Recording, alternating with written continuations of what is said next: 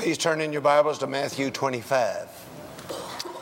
Praise God from whom all blessings flow. There is a parable that is well known to Christians. It is called the parable of the talents. But I would invite your attention only to the third of the three main characters, beginning in verse 24. He who had received the one talent came and said, Lord, I knew you to be a hard man, reaping where you have not sown, and gathering where you have not scattered seed. And I was afraid, verse 25, and went and hid your talent in the ground. Look, there you have what is yours. But his Lord answered and said to him, You wicked and lazy servant, you knew that I reap where I have not sown and gather where I have not scattered seed. Therefore, you ought to have deposited my money with the bankers, and at my coming I would have received back my own with interest. Therefore, take the talent from him and give it to the one who has ten talents. For to everyone who has, more will be given, and he will have abundance. But from him who does not have, even what he has will be taken away. And cast the unprofitable servant into the outer darkness, and there will be weeping and gnashing of teeth. Laurie, would you step up here just a minute? Do you mind if I pick on you this morning? I, I guess you can't mind now, can you? All right, now, I want to talk this morning about uh, the God who loves a harvest. And this passage explains why God is a God of blessing. Always in the Bible, the picture of a harvest refers to an ingathering of God's blessing from whatever man has planted for the glory of God. Now, Laurie, I have two bills in my hand here. That is one of the brand new hundreds. I can't tell you where I got it because he asked me not to tell you but he was just sitting with me up here. I didn't have one of these, but he had, but I can't tell you who it was. Now, I did have this. Now, I have two bills, and uh, I'm going to give you this one. But what is it? Tell the people what that is. 20. It's a 20, okay? Show them up. Maybe some of them haven't seen one for a while. it's a 20. And uh, I have in my hand, uh, guess what this is? It's a hundred. It's one of those new hundreds. Uh, notice the face of, how many of you know whose face is on, on 100? It's been a long time, hadn't it, since you saw one of those?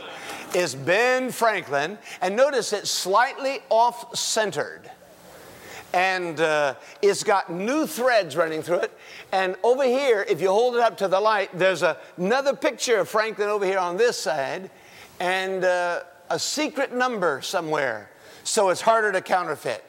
Now, you have that 20, and I have the hundred. And I'm going to give you a choice. You, I'm going to just suppose I give you a choice. Let's get this straight. I'm dealing with somebody else's. I got to be a good steward of this. Just suppose I give you a choice. You can have one bill, one of these bills, whichever one you would like. Totally up to you. All right? However, if you want this bill, you have to walk a straight line over here to me and give me that bill and invest that in this hand, and then this will be given to you in this hand. Now, this involves three steps. You must make a choice. Got it? You have to choose. Secondly, you must walk. You must take a step. And third, you must trust me that if you put that bill in this hand, I'm going to make sure this one gets back in yours. Is everybody with me? You, you understand that? Boys, you understand that? Okay. Now the time has come. Are you ready for the choice? Make your choice now. Yes, right now.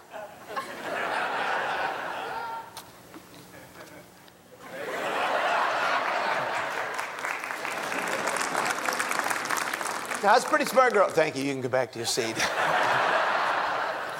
I had to sign my life away. He's got my Visa card. Make sure I get this back. Uh, now, that's really what God is interested in. And that's what it means to bless. When we pray for God's blessing, the most popular Hebrew and most often used Hebrew word is to go in a straight line to something that is provided for you. That's bless. You know, the amazing thing about the God we serve is that everything He touches, He blesses and multiplies. Everything. Everything. Everything. Whatever we plant as channels and stewards, God multiplies. Whether it's agricultural, whether it's spiritual, whether it's work, whether it's physical, whether it's in school, whatever we invest by faith, trusting God, He takes little, a 20, and turns it into much, a 100. There's a man by the name of Harvey Penick. He's 90 years old. 90 years old. Two years ago, he published a book called Harvey Penick's Little Red Book of Golf. Anybody have it? Anybody got that book? You got it? Okay, great. John, Gina. And uh, that man in 1929 bought a little red notebook and started writing down all the tips he ever got on how to play golf. And he put them in that little red book. And he never did anything with those tips but hold them in the red book. Till in 1991, he showed the red book to a friend who said, You ought to publish that. He did and sold over a million copies of Harvey Penick's Little Red Book of Golf. And then he wrote a second book called uh, if and if you play golf, you're my friend. And that book has already sold over three quarters of a million copies. And the author is a 90 year old golfer. But when he took his first red book to Simon and Schuster, Schuster, Schuster, Schuster. Oh, shucks, it's Schuster. oh, Schuster.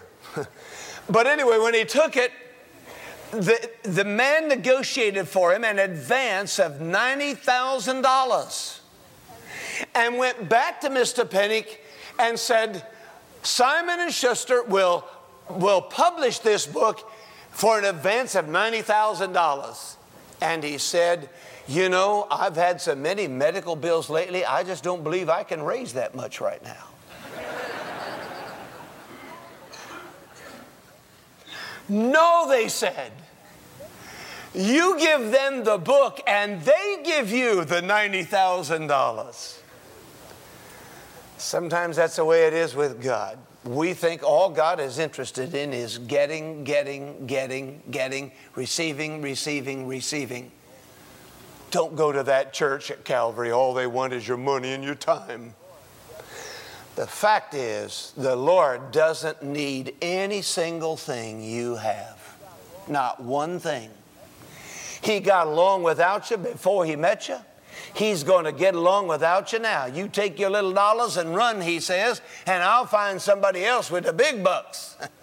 but the truth is this that in this third person of the parable of the talents, we learn five things about God that we ought to know in terms of investing our lives for His glory. The first thing we learn is that God is fair. Look in verse 24. He who had received the one talent, and our talent is a weight, and its value was determined by whether it was in copper, silver, or gold. It was the currency of the day. He who had received the one talent came and said, Lord, I knew you to be a hard man when the master came back. He said, I knew you to be a hard man, reaping where you have not sown, and gathering where you have not scattered seed. Now, wait just a minute. This is serious business. That is a charge, an accusation against God. When he says, I knew you to be a hard man, you reap where you have not sown, and you gather where you have not scattered seed. That is simply not true. The master in the story, who represents God, had already sown and scattered. He gave five and two and one. And this is a charge against God. Be very careful. You can talk about me all you want. You can talk about uh, uh, uh, Larry Sauls all you want. You can talk about John Sapp all you want. But you better be careful the charges you make against God. And when you say that God's a very hard and austere God and all he wants is my money, that is serious business to a very generous God who loves to bless you by putting you on a straight line and getting you somewhere. Amen? Do you understand what I'm saying? The charge is that God is not fair. What he does is distorts the issue. You know, the devil is so good at this. He loves to distort the issue. The issue is not the master. The issue is this man's unfaithfulness. He took his one talent. What did he do with it, class?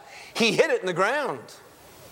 He thought the master should give him a commendation for keeping it all intact, when in reality, that isn't at all what God, the master, had in mind. He did sow and scatter. And rather than admit guilt, the man blames the master as if the master should have given him a blue ribbon because I've saved it and hoarded it for you, and here it is. But God is a God of blessing. And He's a God of multiplication. And He's a God who loves to take everything we have, not just our money, and multiply it and bless it and prosper it and enlarge it. And the fact is, He's not a hard and austere God. And the fact is, He is fair. God is always fair. And as we see later, He gives to one five, and to another two, and to another one. And there is some indication that He had some advance idea about how faithful these men were or were not. And I assure you, if you can take it, God will let you manage it. If you can't take it, then He probably will withhold it from you. And as you learn to be faithful with everything God gives you, and you give it to Him and invest it, He will trust you with more. God is fair. He is not a God who reaps where He has not scattered seed or gathers where he has not sown. The very nature of God, the God of the harvest, is to scatter seed and to plant seed and expect a harvest. He did it in my life. He did it in your life. He let somebody come into your life and plant the gospel seed. Do you remember the day, John, when he did that? And you came to Jesus Christ? And he's been growing that seed ever since, hasn't he? God is a fair God. There's a second thing here, and that is that God owns. God is the owner. Look at verse 25. I was afraid and went and hid my talent in the ground. Is that what he said? Underline that. I was afraid, I was fearful, because I knew it belonged to you, God, the master. I went and hid your talent in the ground. Look, there you have. Aren't you lucky? I didn't lose anything. There you have what it is that is yours. I'll tell you, God is not very interested in a maintenance ministry of anything He's given you. God is not very interested in a, uh, a conservative maintenance ministry. You might be conservative, but if you get as conservative as this man, you're going to be in for a hard time in life. Amen? you hide it in the ground because you're afraid to risk it. See, even Lori, to get that $100 bill, had to take a step and walk a straight line in order to get the 20 exchanged for the 100. I don't, I don't think that's a small uh, point to miss here. In fact, when you read this and you read the early commentaries, The main point of this whole parable of the talents is what the last man did. Hardly anybody writes about the others. They all write about this last man who was an unprofitable servant. Unprofitable. Stewardship is what he's trying to talk about here. God owns everything. The earth is the Lord's and everything in it. We manage. When will we learn this? This, I think this $20 bill is mine. A certain other anonymous person thinks that $100 bill is his, but these aren't ours. They belong to the Lord. The issue is how am I going to manage this for the glory of God? The issue, the issue is how am I going to manage my opportunities, my talent, anything I have which came from God? The issue is God owns it. I manage it, and whatever I have, and whatever I am, and whatever you have, and whatever you are, is stewardship. Pure and simple. Stewardship. The question is not what shall I give of my time, how much shall I reserve for myself in order to maintain the balance in life that I need to maintain. God owns, it belongs to Him.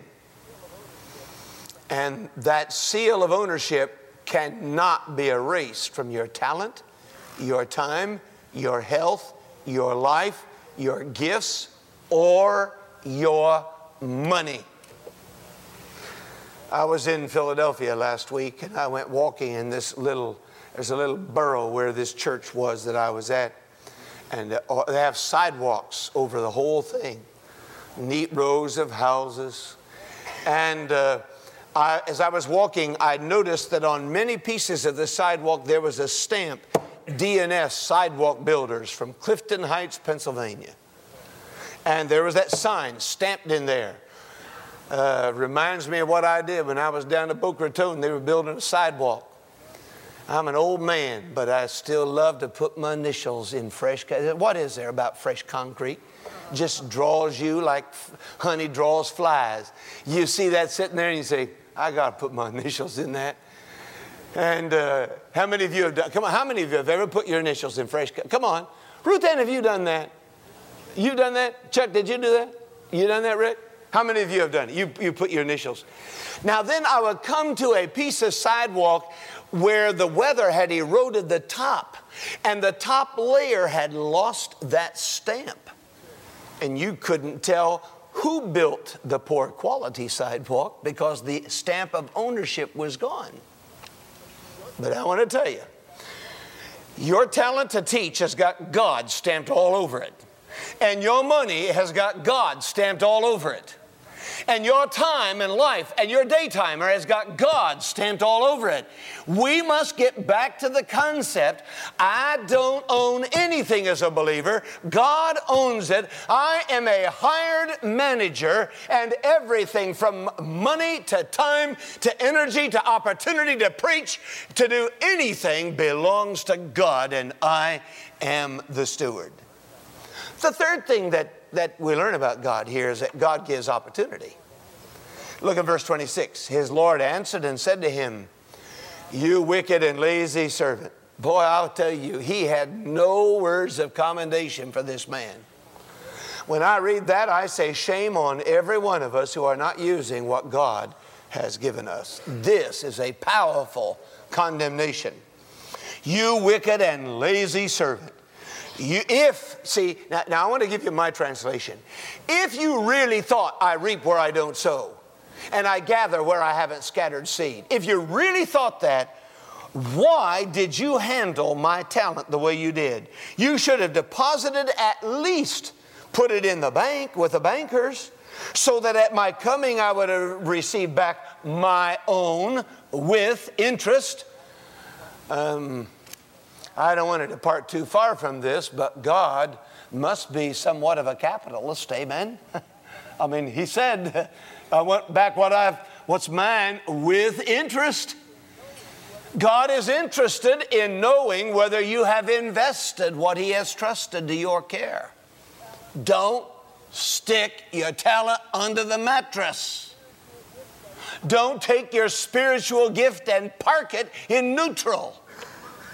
Get it out where it can be used, is what he's saying. Both the number and the kind of opportunities are God's. And God says, the Master says, if you really thought that, why did you take it and hide it? Why were you fearful and afraid? Now, are three basic principles we must remember God always operates on. In His economy, it always works this way God always goes from few to much, from little to much. The devil goes from much to little. God goes from little to much. Have you got that straight?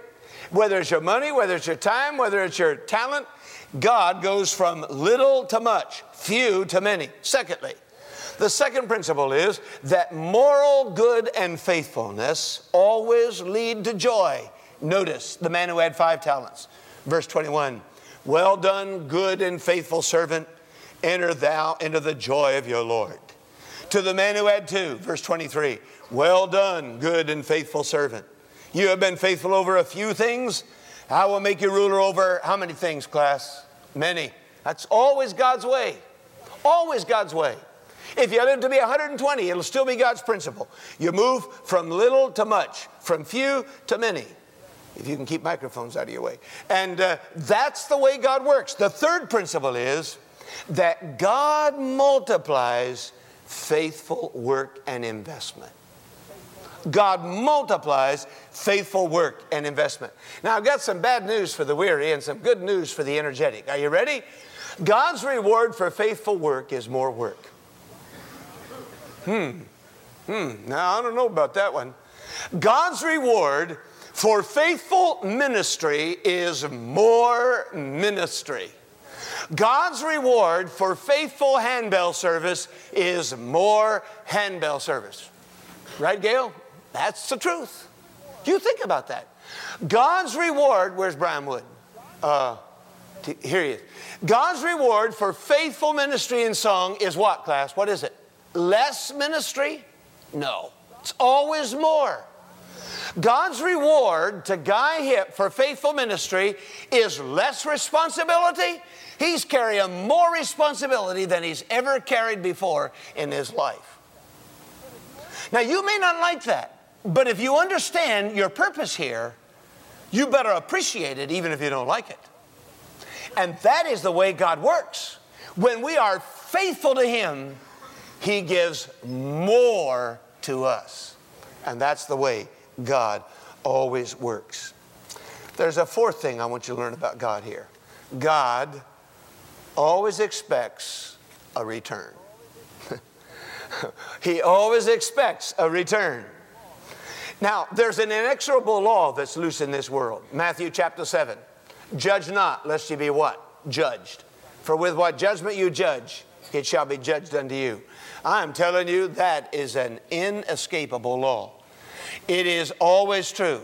What goes round comes round, right? Do You really believe that? If you live long enough, you will believe it. Believe me. It will come around to you. And when you are critical and judgmental of people, is what Jesus is saying, you will get criticized and judged yourself with the same judgment you mete out. Watch how you handle your children. They will tend to handle you when you get old the way you handled them when they were young.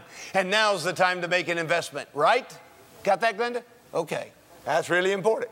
Because by the time you get to be 65, you know, in the year 2096, um, who knows whether Social Security be around to take care of you? And uh, Eric might have to take care of you for the rest of your life. Frightening prospect, isn't it? Except he's going to think how successful he's going to be because of what you poured into him. See? That's the way it works. Now, it's always true in God's economy. Whatsoever you, you sow, that you shall also reap. And it's true in terms of good the four laws of the harvest are always true. You always reap if you sow, you always reap what you sow, you always reap later than you sow, and you always reap more than you sow. If, what, later, and more. And that works in the economy of God. Are some ways God wants me to invest my life? He doesn't want me standing still. Uh, let me make some suggestions. I think God wants us to invest by giving love. And the more love I give, the more love I get. I've got a group of little girls for whom I'm a surrogate grandpa. I love being grandpa. And uh, they come up and hug me every Sunday morning. You know why I hurry out here? Have you ever wondered why I leave you when you're singing? I go out to get my hugs. That's where I'm going. I'm going back to get all my hugs. And the more hugs I give, guess what? The more hugs I what, class? I get. The more love I, you say, I, I, just don't believe that. You know, here's where our generation, the 20 generation that we're raising right now of young adults, is very cynical. They honestly don't believe that what goes around will come back around fairly. That's really true. That's one of the great challenges of our day.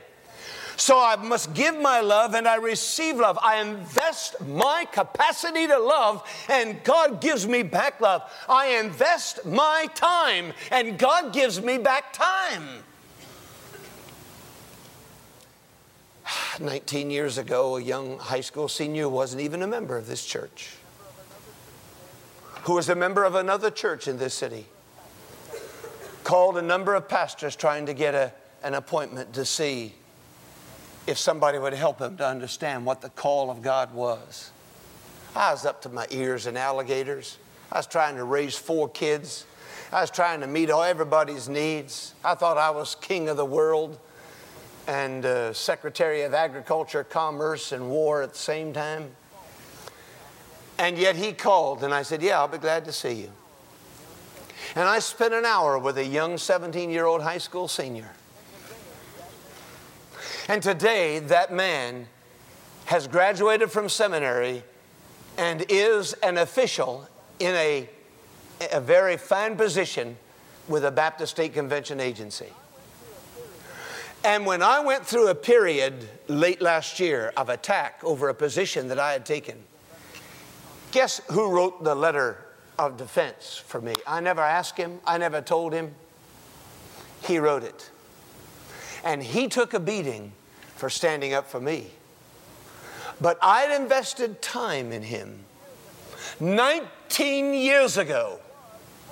And there was ultimately a return that benefited me. Perhaps that's what Jesus means when he say, says, Whoever loses his life shall save it and whoever saves his life shall lose it. And we don't understand that till we see a conundrum like this, or, or a, it's almost a contradiction. At least it's an oxymoron.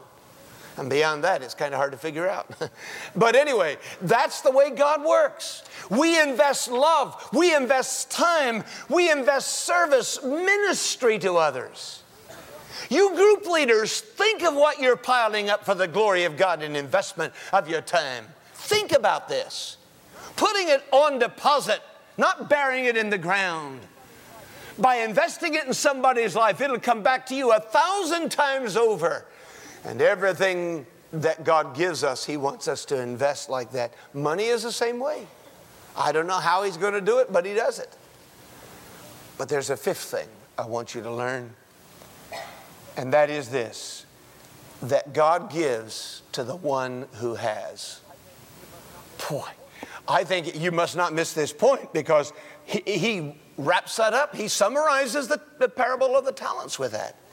For to everyone who has, more will be given, and he will have abundance. But from him who does not have, even what he has will be taken away. Boy, that ought to inform your political philosophy. You say, well, what in the world do you mean by that, preacher? Well, I'll tell you what I mean. The government takes from those who have and gives to those who have not. God takes from those who have not and gives to those who have. Oh, you say, what a callous statement. well, wait a minute, I didn't say this. Jesus said it. Why don't you wait and argue with him in heaven? Now, that doesn't, that never relieves us of our responsibility to give to the poor. It doesn't relieve us from our responsibility to help the less fortunate. Generosity is one of the greatest gifts Christians can have. But in the economy of God, God takes from him who does not have and gives to the one who has. That's how we know that the reward for faithful service is more service. And the reward for the faithful investment of your life, your time, your energy, your ministry, your love is more opportunities to love and more opportunities to give and more opportunities to spend time and more telephone calls from people who've got needs and problems. Uh, I, I, said to the staff of this church that I was with last week, uh, we were talking about ministry, and, and uh, I said, Is it up here like it is at home? They said, What do you mean? I said, Well, one of the ways that ministry has changed is that we have so many dysfunctional families that we have hundreds and thousands of people who are looking for help. And we become a helping ministry. There's, there's no end. Never have we needed a body of Christ able to minister to the world more than we do in this day because we are reaping a terrible, terrible uh, harvest of, uh, in many cases, not in all cases, but in many cases, of ignoring the needs of children and young people. And they're coming up now into adult life with enormous needs. Hold your hand here and go back to Matthew chapter 13, verse 12. Jesus had already said this earlier. He said that when he was talking about the mysteries of the kingdom, whoever has, to him more will be given, and he will have abundance. But whoever does not have, even what he has will be taken away from him. There's the principle. Now he tells the parable in Matthew 25, which supports that idea we go from being unfaithful to faithful. And he takes from the unfaithful and gives to the faithful. Because the issue here is not how much of time or love or ministry or money anybody has, but the issue is what do we do with what we have? We all have the same amount of time, every one of us. We all have the same capacity to love, or we should have. The issue is not how much we have of anything. The issue is what do we do with what we have, whether it is little or much, whether it is two talents or five talents, whether it is a little time or a lot of time. Sometimes God takes from us while we're here on earth, and sometimes He doesn't take from us till we get to glory at the judgment, and then suddenly we realize we don't have anything laid up we don't have anything invested. There's nothing that we're going to get in glory because we haven't invested anything. Can I challenge you to look totally different at your life? Can I challenge you to see yourself as a capitalist with your time and energy and love and talent and money and, and everything you've got? Look into people's hearts and lives and needs. Call them, invest in them, give your love to them, show interest in them, bake a pie for them. Yesterday, a young woman in a woman in our church just shows up at our door. She's standing there at the door with an absolutely scrumptious, delicious, homemade strawberry pie with no whipped cream all over the top, no white blood mud scattered over them, so that I could eat it. And it was out of this world. Now, what an opportunity for you to do something like that today at 245. but that's what I mean. It was just it was just there. She just decided to do it. Did you see the Karate Kid, the movie? Young Daniel. How do you say that? Miyagi? Is that what that was his name, wasn't it? Miyagi? Young Daniel comes to the master and says, Would you teach me karate? Master says, Yeah. First day he comes, you know what he makes him do? Do you remember the movie? He puts him on painting a fence. He said, Paint that fence. Now paint it just this way. Go up and down, up and down, up and down, up and down. And Daniel paints all day up and down. Second day, Daniel comes to him and says, Okay, I'm ready for my next karate. When are we going to get started on karate? He said, Well, I got something else for you to do. I got this deck out here that needs to be scrubbed. Now go out and scrub my deck. And he said, Now use this motion, use this very motion. And so Daniel scrubs the deck all day. Next day, Daniel comes. Okay, I'm ready to learn karate. Now, what do I do today? He said, Here are three cars out here. I want you to polish the cars. Now, use this precise motion. You put the polish on, then you buff it off, and use this very motion at all these different angles. Use that same motion. And the next day, Daniel is mad as sin. And he comes to Miyagi and says, I am sick and tired of doing your dirty work for you. When am I going to learn karate? And the master gets angry and says, I promised you I would teach you karate. Now get ready. And he tells him to get in his stance. And Miyagi gives him a kick. Ooh. Better not do that too, too much. Miyagi gives him a kick. And instinctively, Daniel fends the kick with a motion that he's been perfecting. And he comes at him with an arm, and instinctively he fends off the arm with a motion. And he gives him another kick, and instinctively he uses the motion he's been working on. And Miyagi walks away and says, Yes, now you're learning karate. Look, folks, take it one at a time. You got an opportunity to serve, go do it. You'll develop a serving motion that will invest forever, for eternity in your life. You got a chance to be an assistant teacher, grab it and run till somebody announces to you you have no gifts of teaching. If somebody comes at you with an opportunity to minister, to love a family in trouble, take the opportunity and invest your life until you've developed the servant motion.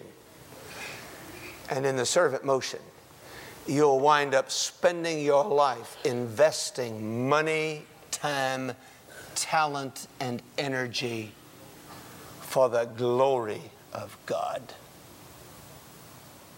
Boy, you want a revival in Calvary? Let us all learn from Miyagi the tricks so that we'll be a serving church, able to defend, able to invest, so that He won't take from us and give to someone else. Amen and amen.